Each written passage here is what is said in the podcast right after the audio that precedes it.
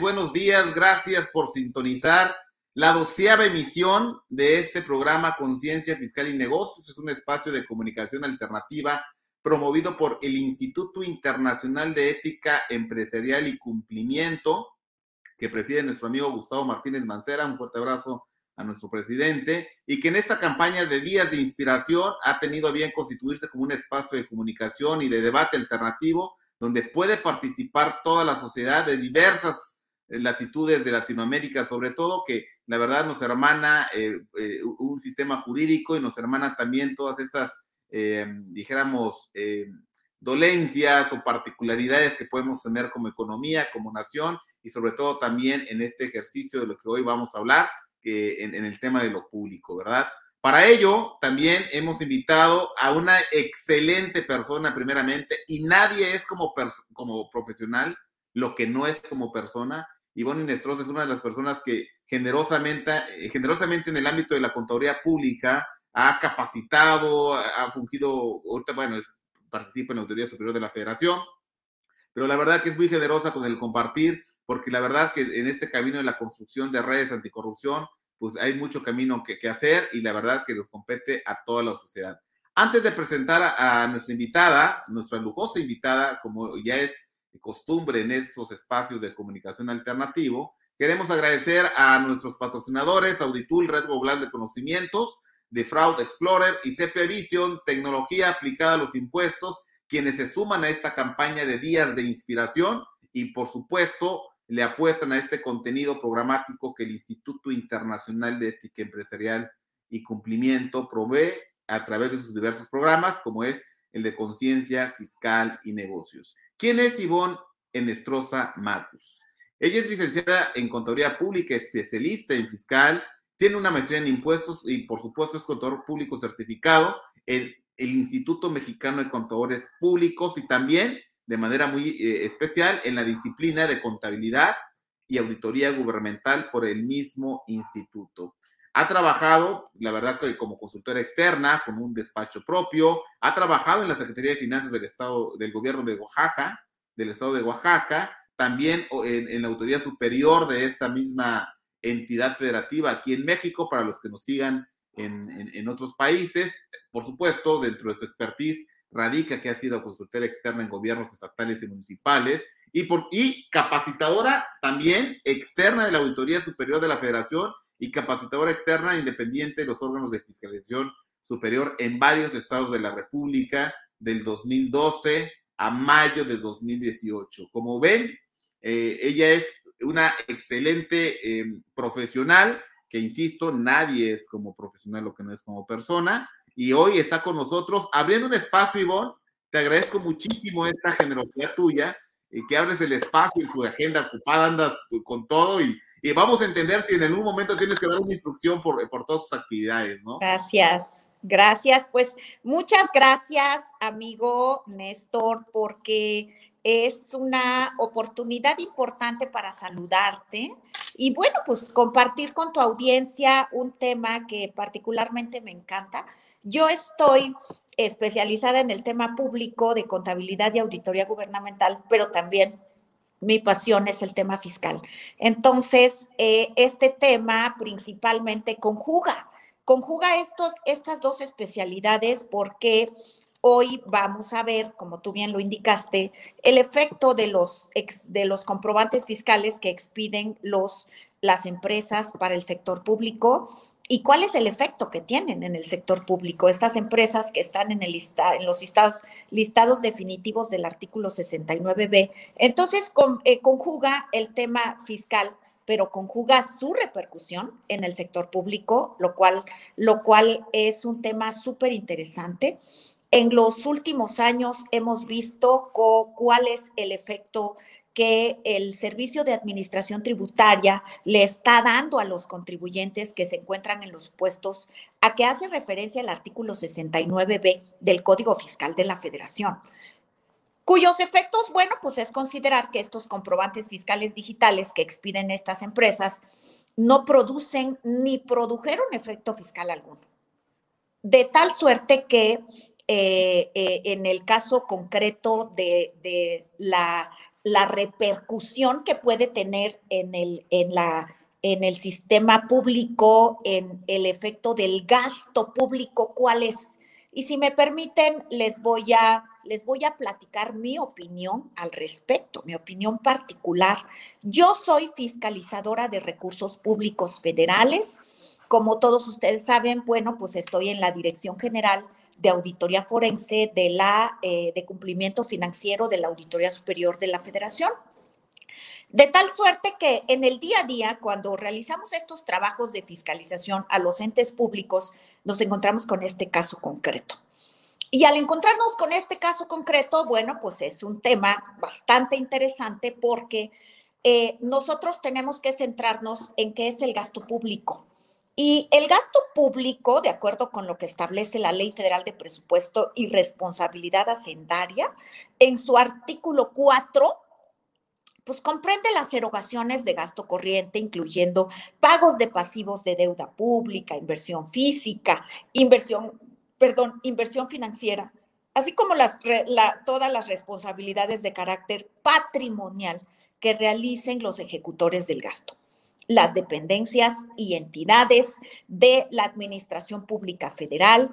Y sobre todo, fíjense bien, hay un artículo importantísimo en, el, en, este, en este artículo 4, fracción octava, que dice que las entidades ejecutores del gasto, todas las dependencias y entidades de la Administración Pública Federal, todos los que reciban recursos públicos federales, están obligados a rendir cuentas por la administración de los recursos públicos que reciban en los términos de la Ley Federal de Presupuesto y Responsabilidad Hacendaria y todas las demás disposiciones que les apliquen.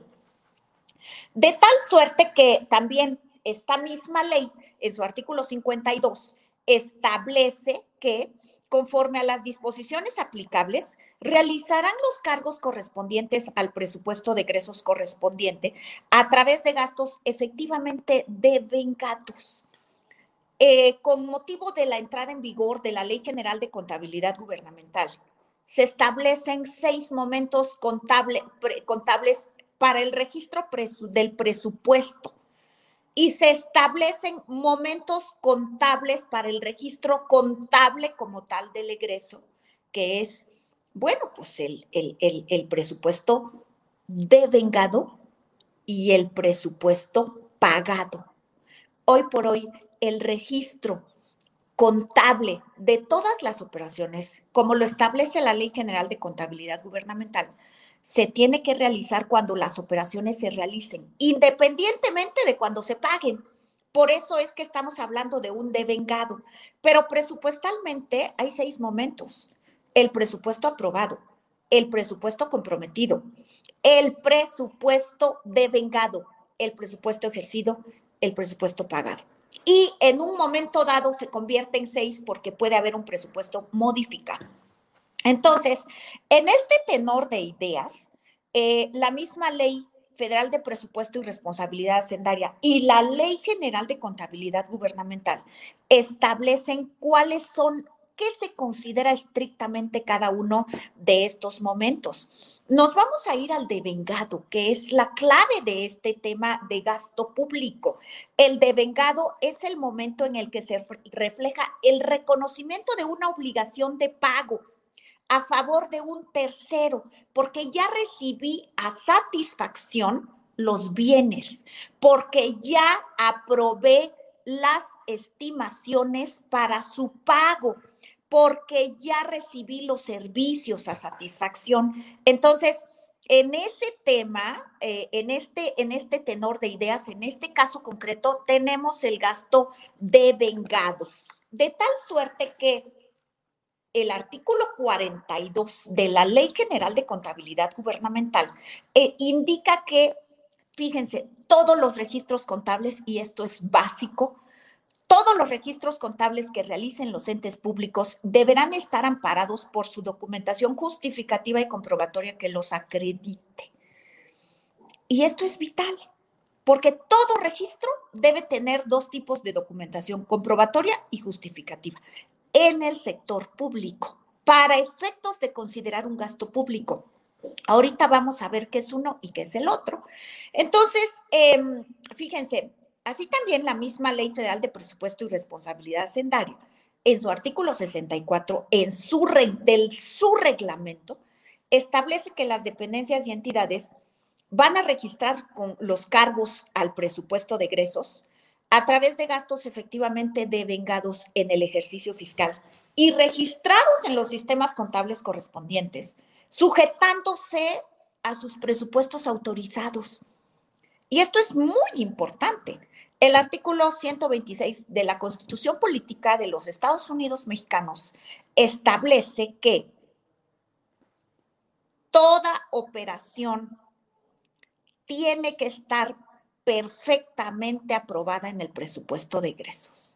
No se puede realizar cargo alguno, pago alguno de una operación que no esté autorizada presupuestalmente.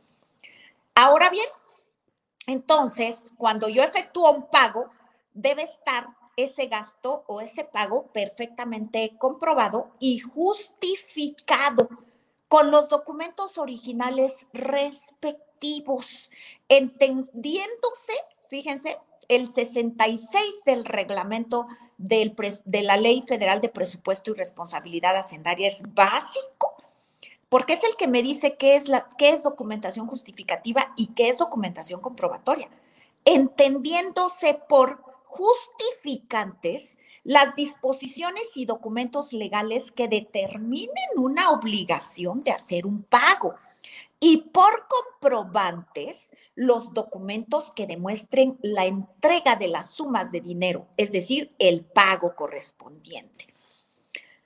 De tal suerte que para cumplir este precepto, los ejecutores del gasto realizarán los cargos al presupuesto de egresos correspondientes a través de los gastos efectivamente devengados.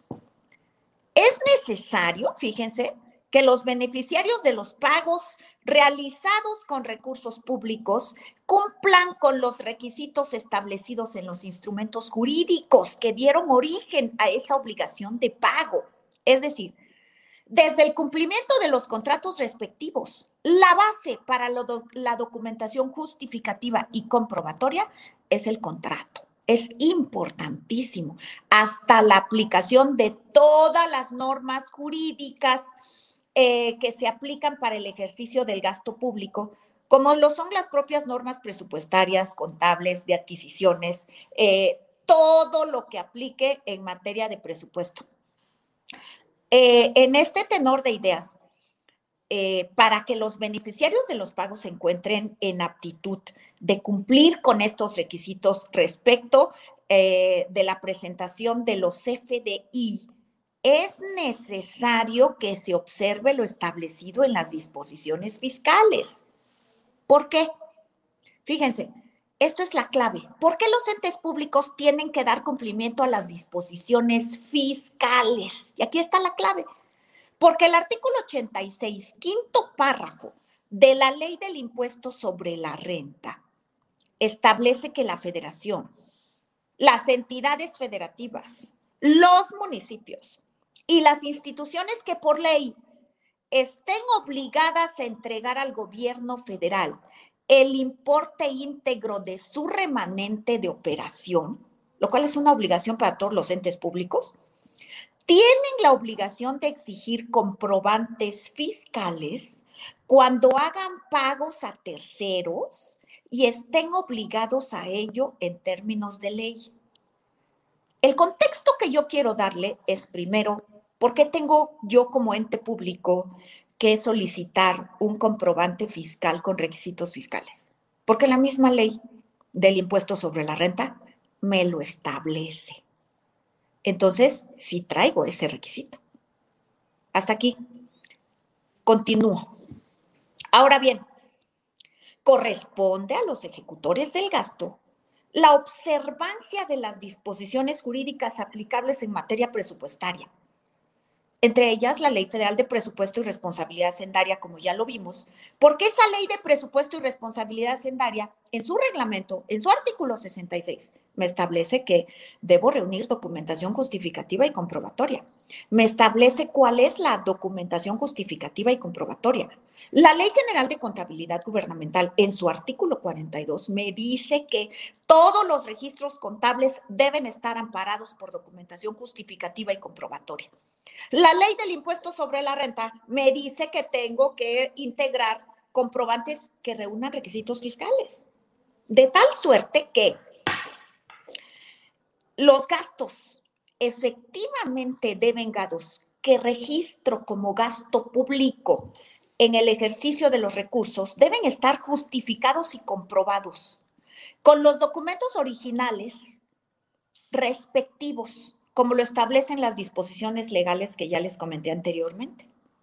Por lo que, conclusión, si el documento respectivo, en este caso de naturaleza fiscal, el CFDI, dejó de surtir efectos, fíjense, el documento comprobatorio dejó de surtir efectos en términos de la normativa fiscal porque lo expidió un contribuyente, un prestador de servicios que se ubicó en las listas definitivas que establece el 69B. Entonces se estima que jurídicamente ese comprobante ya no tiene efectos fiscales. Por lo tanto, no existe fundamento legal alguno para que deban tenerlos en otros alcances, como es la comprobación del gasto público. Hasta aquí estaría mi conclusión, amigo, amigo Néstor, respecto de cuál es el efecto en el sector público? Pues tampoco. Si dejó de tener efectos para si, si dejó de tener efectos fiscales, no tiene ningún efecto para otra ley, para, para otra ley. No tiene ningún efecto para considerarlo como gasto público. Y, entonces es un gasto improcedente. No, no, no es que, oye, la verdad, Ivonne, es estupendo ahora sí que resumen que nos has marcado con todas estas legislaciones que nos has puesto sobre la, la, mesa. Hay que recordar para los amigos que nos ven en otros lados, porque esta transmisión está quedando en redes sociales, eh, que el artículo 79 lleva, eh, entró en vigor en México en el año 2014 a, la luz de una reforma en 2013 que indica a la luz de, también de la acción BEPS 5 de la OCDE que aquellas operaciones de empresas que no cuenten con activos, empleados, infraestructura, capacidad directa o indirecta, inclusive, que no estén eh, domiciliados, que, su domicilio no esté actualizado en el SAT, se presumen, hay una presunción juris tantum para los abogados, que es pues, eh, que, las operaciones no existen, ¿verdad? Empieza un procedimiento con estos, estos proveedores a la luz de la legislación mexicana, este artículo 69 del Código Fiscal de la Federación, donde se les invita a estas personas a que demuestren que en efecto han, han, han prestado los servicios a la luz de diversos esquemas de comprobación y al arbitrio propiamente de la autoridad. Y, y aquí viene un tema importante, Ivonne. Muchas personas pensaban y, te digo por comentarios de, en algunos foros, que por los entes públicos, por no ser contribuyentes del impuesto sobre la renta, no tenían obligación de pedir esos comprobantes, o si los tenían, como no deducen, no deducen para efectos fiscales, un, ente este, que paga impuestos a la luz del impuesto sobre la renta, pues les daba igual si el mismo tenía requisitos o no, pero tú los marcas de una manera muy a la luz, a la luz de estas al menos eh, tres legislaciones, que fue la Ley Federal de Procedimientos de, Presupuesto y Responsabilidad Hacendaria, la Ley de Control Gubernamental, el reglamento de, la primera y la Ley del Impuesto sobre la Renta, y le podemos sumar, por supuesto, el Código Fiscal de la Federación. Ahora, Ivonne, es, es clarísimo, a mí me queda clarísimo todo lo que nos has tratado de, comentar, nos has comentado, y los fundamentos eh, en, su articulado. Pero existen entonces, estamos solo para que quede claro a la audiencia, hay restricciones puntuales de contratación. Ojo, una cosa es que yo ya contraté, cuando contraté mi proveedor estaba bien. Sí. Y en el camino, en el camino del contrato, pues, pues ya no está bien, por, por esas circunstancias que hemos hablado. Entonces, ¿qué restricciones tenemos? Primero, una barrera de entrada para la contratación y una barrera eh, una vez contratado caemos en un momento dado en, el 69B. Ok, mira, eh, la ley eh, de adquisiciones, arrendamientos y servicios del sector público es quien establece todos los requisitos para adquirir bienes o servicios. La ley de obras públicas y servicios relacionados con las mismas es quien nos establece también los requisitos para efectos de ser, eh, de ser, de poder adjudicarse una obra a un contratista. Ambas leyes establecen como requisito que se encuentren al corriente de sus obligaciones fiscales. Ambas leyes, lógicamente, establecen a través de, incluso a través de sus pobalines, que todos estos proveedores que pretendan participar en un proceso de adquisición, llámese bienes, llámese servicios o llámese obra pública, deben presentar su constancia de cumplimiento de obligaciones fiscales.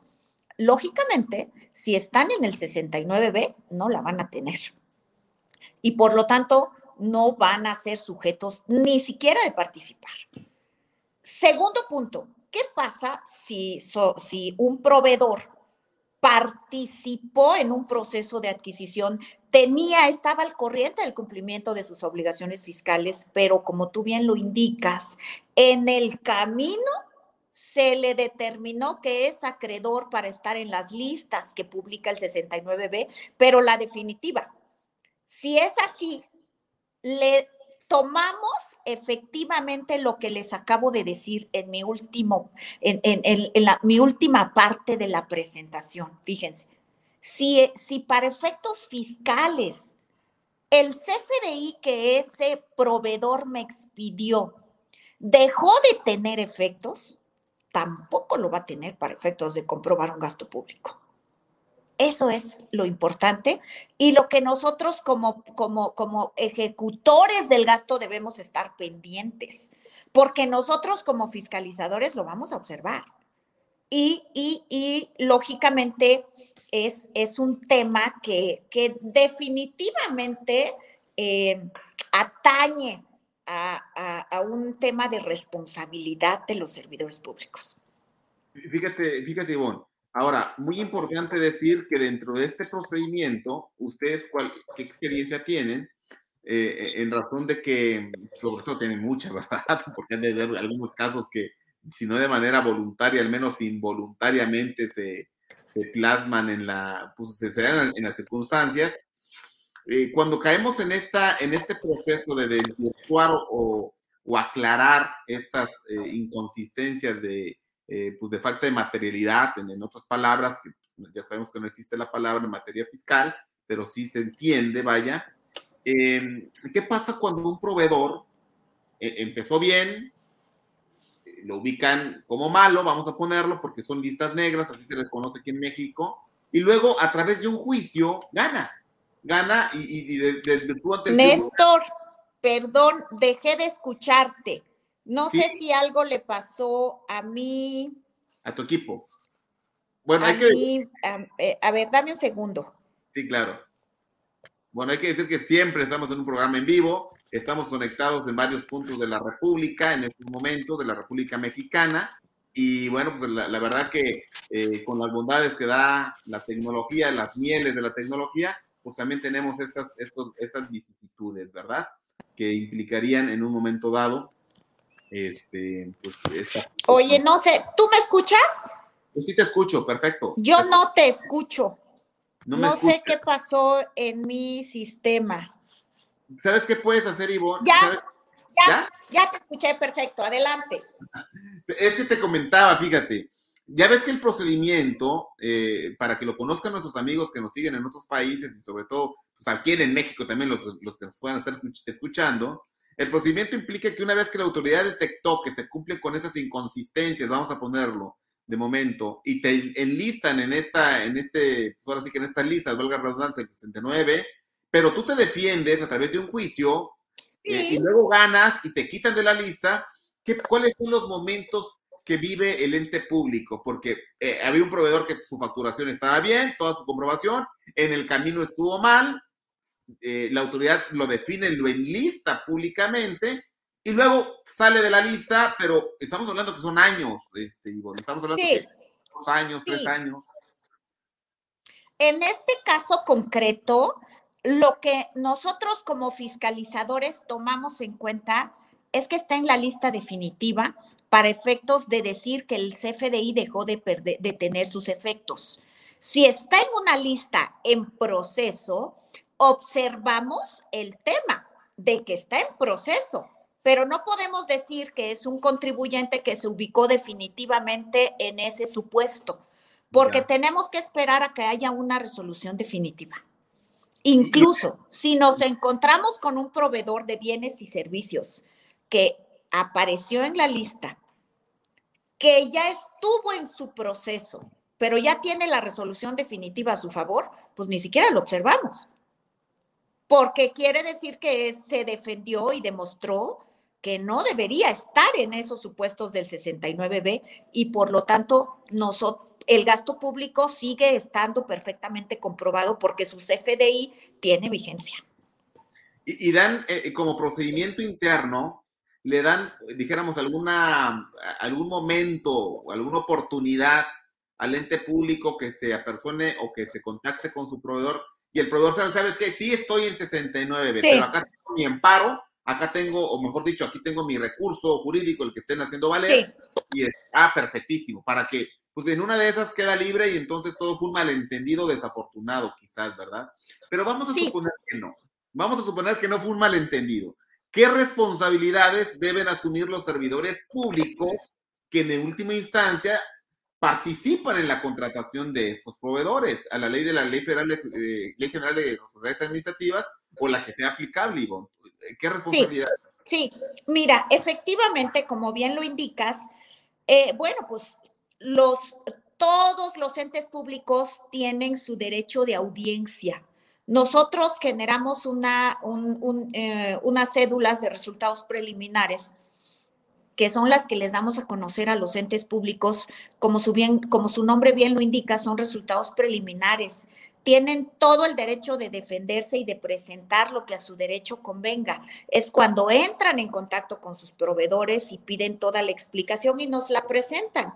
Y puede ser que en ese proceso el tema quede agotado, pero puede ser que no lo agoten en ese proceso y entonces nosotros presentamos el informe de resultados a la Cámara de Diputados y una vez que se presenta el informe de resultados a la Cámara de Diputados, tenemos 10 días para notificarles al ente público todos los resultados definitivos de la auditoría. A partir de ahí, el ente público cuenta con 30 días hábiles, además, para presentar todo lo que solvente, lo que nosotros le observamos. Es decir, no se agota en una sola instancia su posibilidad de defenderse. Sin embargo, si una vez agotados todos los elementos, eh, se determina que, efectivamente para el ente público el gasto fue improcedente, bueno, pues se le emite, se emite un pliego de observaciones. Ese pliego de observaciones, el ente público eh, eh, tiene una consecuencia que es a la, luz de la nueva Ley General de Responsabilidades Administrativas, lógicamente hay una responsabilidad grave para el servidor público que contrató bajo esas circunstancias y además que pagó. Es, son tramos de responsabilidades para todos los que participan en el proceso de adquisición y de pago. Y además, eh, esto es en materia administrativa, pero dependiendo del caso concreto, puede llegar hasta un caso, hasta un tema penal. Y entonces el servidor público puede llevar a la par un tema en materia administrativa y un tema en materia penal por contratar estos proveedores con estas irregularidades. Y te voy a decir por qué. Porque nosotros no solo nos basamos en lo que dice las listas del SAT, nosotros vamos y la misma ley de fiscalización y rendición de cuentas de la federación me permite realizar visitas domiciliarias a esos proveedores que cobraron recursos públicos. Me permite realizarles eh, requerimientos de información. Me permite realizarles entrevistas. Agoto todos esos procedimientos y muchas veces desde el primer punto, que es ir a notificarles la orden de visita domiciliaria, jamás los encuentro Tengo evidencias de que puede ser una empresa que cobró millones de pesos, 300 millones de pesos, y el domicilio fiscal que registró ante el SAT es una casa muy modesta, en donde no hay ninguna identificación de ese proveedor, en donde nunca conocieron a ese proveedor, en donde nunca existió esa empresa. Es un domicilio X. Voy a verificar algunos temas y me dicen, yo fui a, a, solicitar trabajo en esa empresa y proporcioné mi comprobante de domicilio y todos los elementos, y pues de ahí tomaron los datos. O sea, yo voy a verificar y hago, hago además compulsas con el SAT y le digo, oye, eh, preséntame SAT la declaración anual de este proveedor que le prestó servicios a este ente público. Y me doy cuenta en su declaración anual que el, el, ente, el, el proveedor declaró cero de ingresos cuando cobró cientos de millones de recursos públicos. Entonces voy teniendo antecedentes, voy teniendo antecedentes para poder rechazar ese, ese, ese gasto eh, eh, sin a la par de que pueda estar en el 69B.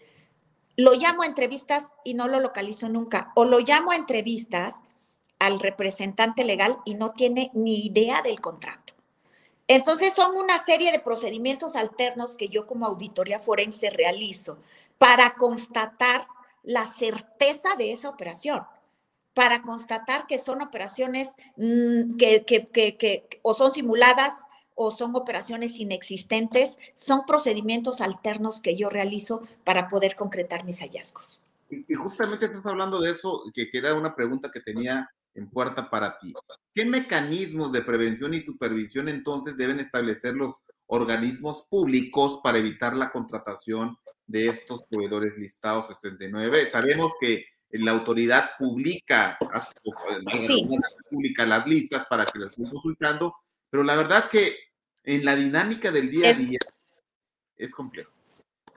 Sí, mira, yo considero, y, y, es una opinión muy particular, hemos trabajado en eso, que debe haber una modificación a la ley de adquisiciones y a la ley de obras públicas especificando el tratamiento que se le debe dar a estos contribuyentes que están ubicados o que se ubican a la postre en, el, en los listados del 69B del Código Fiscal de la Federación, porque debe quedar constancia en ley de los procesos que debemos seguir. Pero un tema importante es que en los entes públicos existen órganos de control, que puede ser la función pública, que pueden ser las contralorías de los estados, que pueden ser los órganos internos de control en cada una de las dependencias y entidades deben revisar estos procesos en sus auditorías internas que realizan, que son preventivas.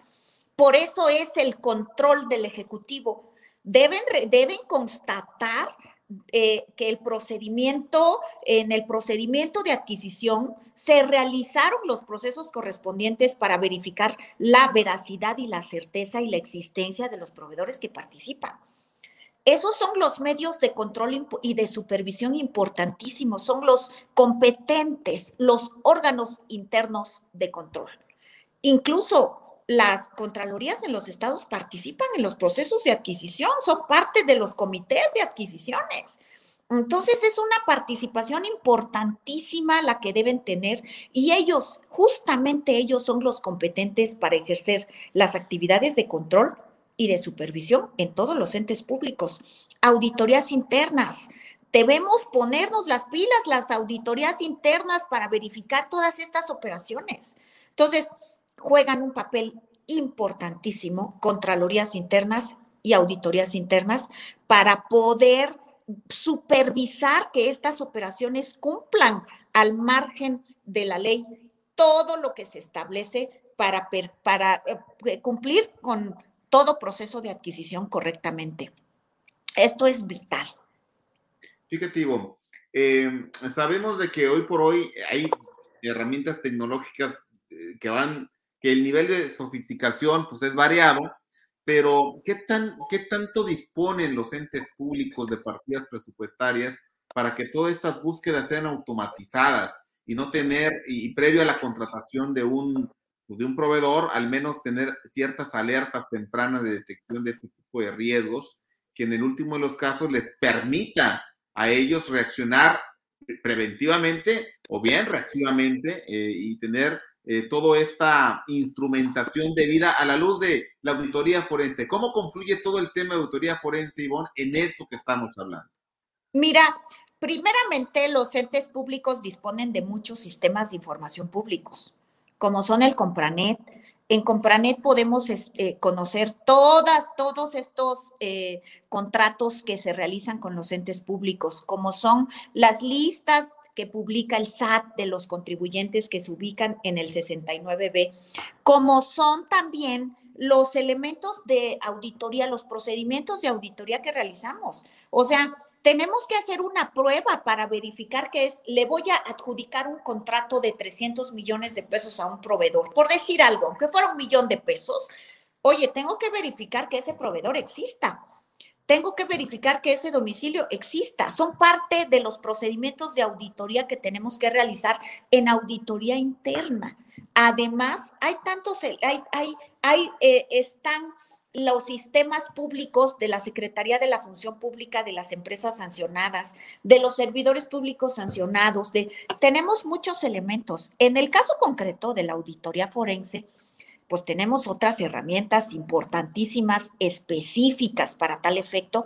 Tenemos sistemas de cómputo forense.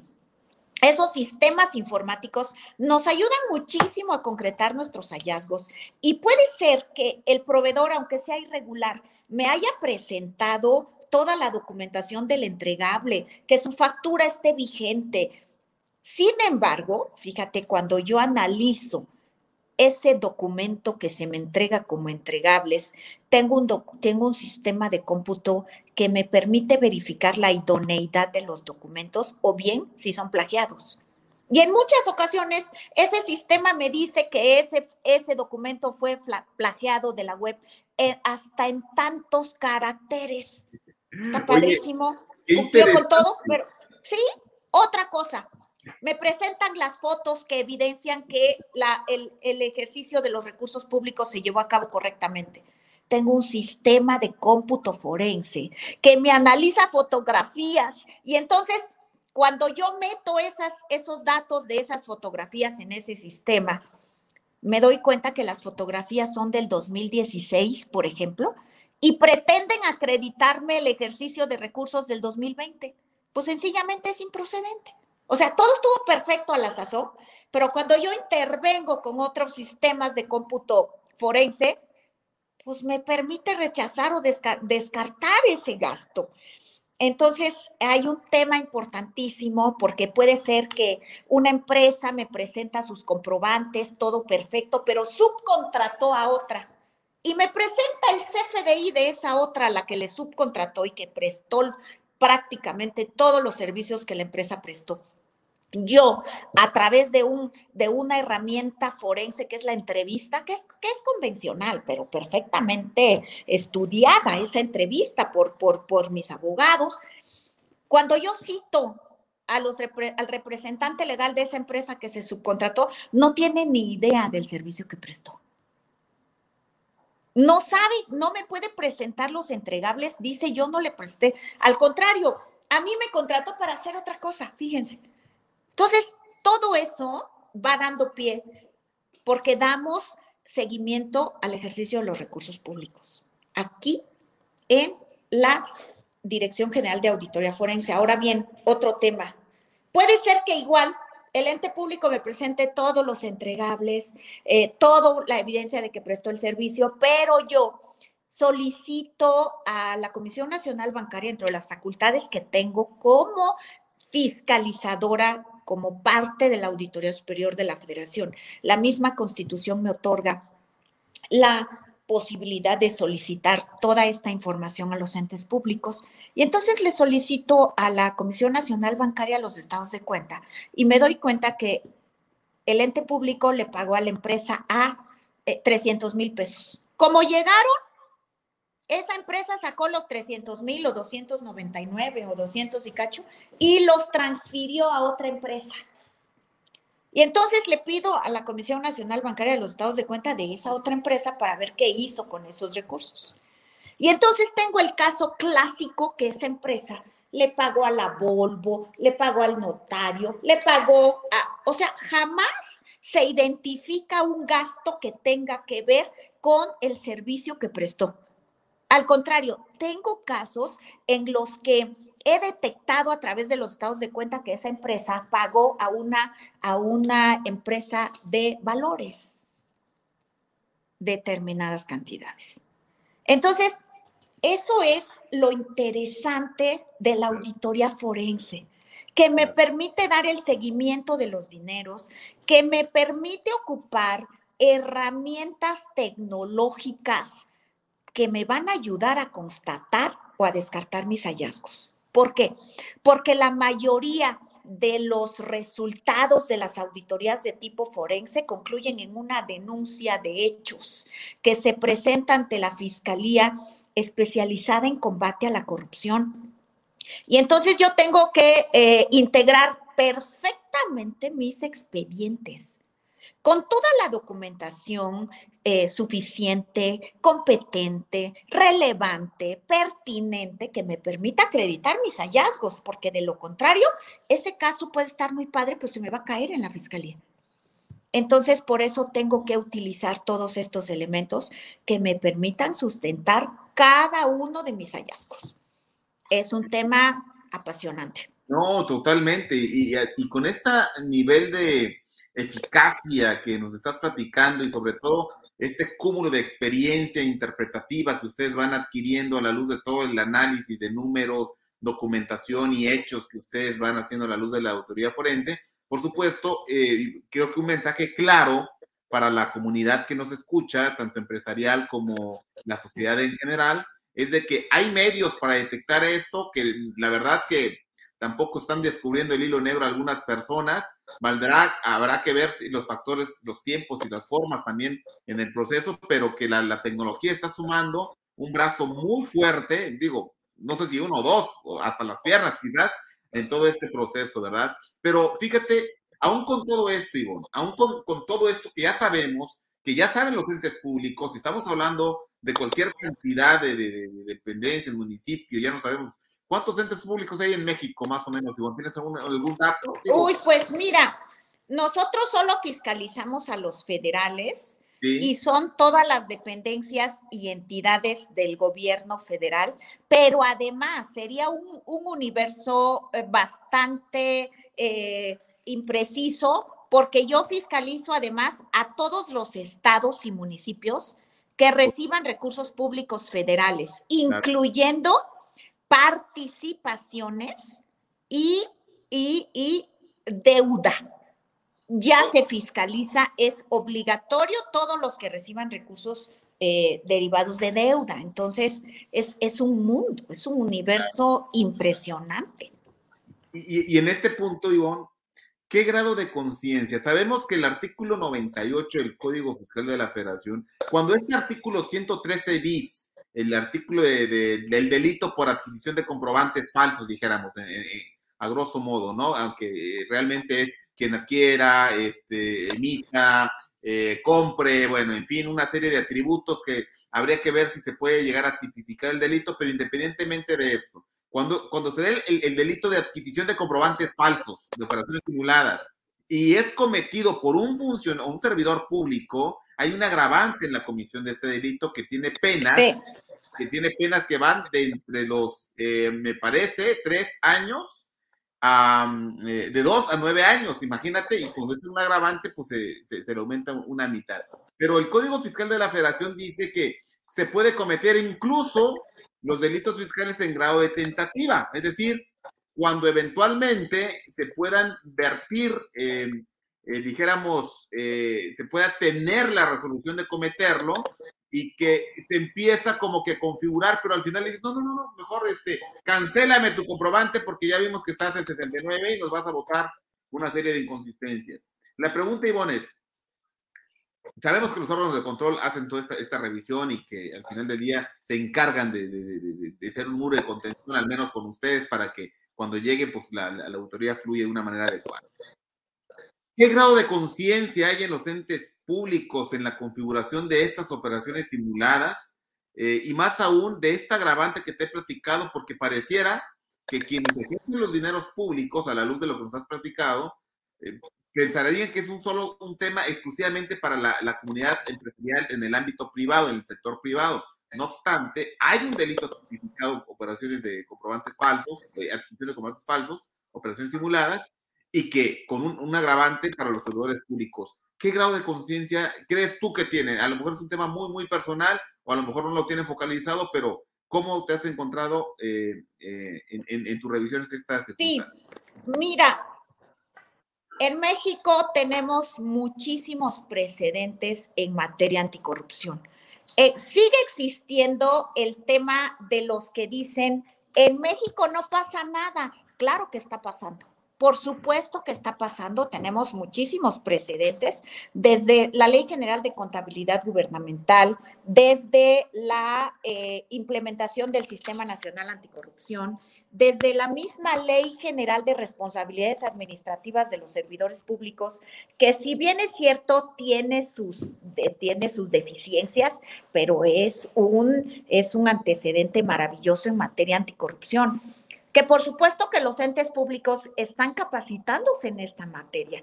Los entes públicos cada vez están preparándose más para poder dar cumplimiento puntual a la legislación en materia anticorrupción. Sin embargo, es un tema muy difícil de abatir. Eh, eh, tú lo sabes que que este tema de la corrupción es un cáncer para la ciudadanía, pero para que haya corrupción se necesita del ente público y se necesita de la sociedad.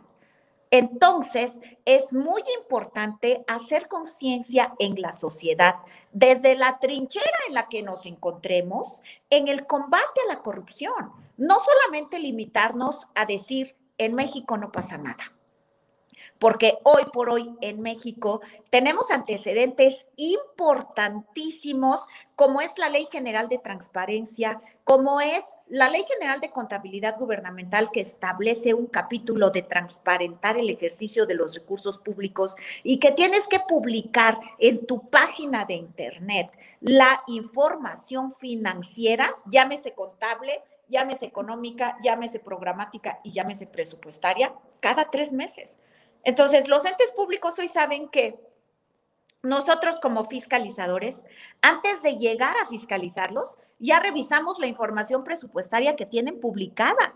O sea, ya, ya hasta puedo llevar observaciones que voy a ir a constatar cuando yo los revise. Entonces, hoy por hoy es un tema de responsabilidad y ética profesional de los que estamos en el servicio público, de cumplir al pie de la letra lo que la ley nos ordena, contrario a todos los demás ciudadanos que pueden hacer lo que la ley este, no les prohíbe. Nosotros tenemos que cumplir con principios y con directrices de funcionarios públicos como lo establece desde eh, la, el, el Sistema Nacional Anticorrupción nosotros tenemos que cumplir con esos principios como lo establece la Ley General de Responsabilidades Administrativas, pero es un tema de ética y es un tema de ética como servidores públicos y como ciudadanos, porque debemos estar conscientes.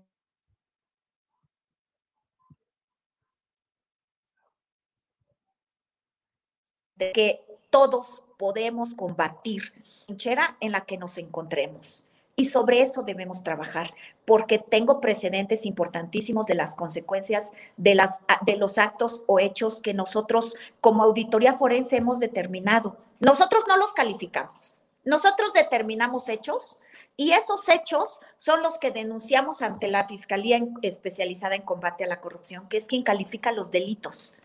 Hoy por hoy tengo N casos que hemos denunciado ante la Fiscalía especializada en combate a la corrupción y que están judicializados. Y que nuestros auditores de esta Dirección General de Auditoría Forense, incluso su servidora, ha sido llamada a la, a la, fiscalía para que defendamos ante los ministerios públicos cada una de cada uno de nuestros temas que hemos denunciado. Entonces, es un tema que debe, debe darse a conocer, es un tema que yo hoy por hoy he dado miles de pláticas de lo que es la auditoría forense para poder capacitar a los entes públicos y decirles, oye, hasta acá puedo llegar, ¿eh? Entonces, es un tema de prevención y de capacitación y de conciencia de todos los mexicanos que debemos participar. Excelente, Ivonne. La verdad. En el combate al Fíjate, nos quedamos con esa última parte, la prevención nos corresponde a todos, es un tema de conciencia y que se van construyendo los, los espacios, los andamios y las estructuras, pues para que esto sea cada vez pues más eh, detectable y punible, ¿no? Que es la, la, intención. Ivonne, fíjate que se pasó como agua, la verdad que yo me la pasé en esta charla y, todo, eh, eh, hemos llegado, dijéramos que al, al término. ¿Con qué quiere cerrar, Ivonne? ¿Con qué mensaje que a la ciudadanía ya es un buen ordinario al final, pero ¿qué, ¿qué, es lo que les debe quedar claro a las personas respecto a este tema en la computación? Uy. ¿Me, ¿Me, escuchas? Tengo pésima recepción sí. porque todos estamos a la misma, al mismo tiempo conectados. Dejé de escucharte. ¿Puedes, sí. por favor, repetirme sí, no, lo solicitado? Con muchísimo gusto. Un mensaje de cierre para la comunidad, para la ciudadanía. Punto.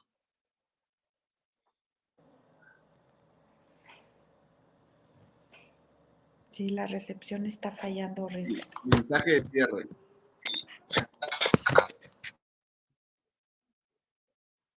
Bien, hey, no sé si vamos preparando, este, si eres tú tan amable, la, la constancia de vida para la contadora pública certificada maestra Ivonne Nestrosa Matus, este, porque creo que se desconectó, creo que está volviendo a conectar, y mientras ella se conecta, pues bueno, este, tenerla aquí presente ya para, para entregar. Ivonne, nuevamente. Perdón, perdón, la, la, la, la señal me falló, discúlpame, por favor. Ivonne, con, eh, te vamos a entregar una, un, un sencillo reconocimiento, pero muy, eh, dijéramos, con mucho cariño pero antes de eso, Ivonne, el último mensaje para la ciudadanía, ¿cuánto cree, qué es lo que se deben llevar de esta charla? Mire, lo que se debe llevar de esta charla es que los entes públicos tienen la obligación de eh, solicitar comprobantes que, que reúnan requisitos fiscales. Aunque si bien es cierto, los entes públicos no deducen, sí comprueban. Y si un, eh, comprobante fiscal deja de tener efectos fiscales, no tiene ningún efecto incluso para la comprobación del gasto público. Eh, el seguimiento del dinero es algo que en auditoría estamos aplicando cada vez más. En las investigaciones, las entrevistas, los procedimientos de tipo forense que nos permitan concretar nuestros hallazgos eso tienen que saberlo los entes públicos, eso tienen que saberlo los empresarios, porque están coludidos, pueden estar coludidos para cometer actos de corrupción. Y no olvidemos que la nueva ley contempla responsabilidades graves a los particulares que han participado en actos de, de responsabilidad grave para los funcionarios públicos. Hoy por hoy, los particulares tienen la consecuencia de un, un resarcimiento prácticamente dos veces de lo que cobraron cuando incurren en responsabilidades graves. Entonces, es muy importante hacerle saber esto a la ciudadanía y a los prestadores de servicios públicos. Excelente. Vianey, si eres tan amable, y vamos a entregarte, leerte este reconocimiento por favor, sí. Una invitada permanente a los espacios que el Instituto Internacional de Ética Empresarial y Cumplimiento provee a la comunidad empresarial y a la sociedad en general. Y bueno, a, a nombre del instituto y de nuestro presidente Gustavo Martínez Mancera, te otorgamos el presente reconocimiento, Ivonne Nestrosa Matus, por tu gran participación como ponente en esta iniciativa que hemos llamado Iniciativa Internacional Días de Inspiración en este programa, que es tu casa. Cuando quieras, y quiero hablar de este tema, pues me dices y por supuesto que vas a estar eh, tantas veces puedas, ¿verdad? Por, por, múltiples ocupaciones. Muchas gracias. Para abordar este tema. Con mucho gusto. Para los entes públicos por la contratación de proveedores en lista del 69 del Código Fiscal de la Federación. dígase operaciones inexistentes para efectos fiscales. El día de hoy, en la Ciudad de México, la 11 de octubre de 2022. Ivonne, muchas gracias. La verdad, eh, vamos a llegar a este reconocimiento y por favor, por favor, eh, permítenos tener este contacto tan ameno contigo, porque la verdad que lo que nos has dicho debe replicarse y ahondar todavía más en cada uno de los puntos porque es muy rico. Muchas gracias a ti, a tus órdenes y como siempre, recibe un abrazo con mucho cariño, amigo. Gracias, gracias, Ivonne. Bueno, ella es Ivonne Nesosa Matus. Hoy por hoy tiene una bandera en la Autoridad Superior de la Federación, experta en estos temas de comprobación de gastos por efectos federales. Síganos, por favor, en, en nuestras redes sociales. La próxima vez, el próximo programa, vamos a tener a la maestra gran amiga también, gran contadora pública, por supuesto, la contaduría pública tiene grandes pasiones a lo largo del país, la maestra Gisela Virana Guevara, quien es presidente de la Comisión Representativa ante el eh, Organismo de Seguridad Social de la región centro Istmo peninsular del Instituto de Contadores Públicos, para hablarnos del de un tema ad hoc con el, tema de la seguridad social. Por favor, el, el próximo, en la próxima sesión, los invitamos de hoy en 15 para que nos sigan sintonizando. Buenos días a todos. Buenas tardes ya. Muchas gracias.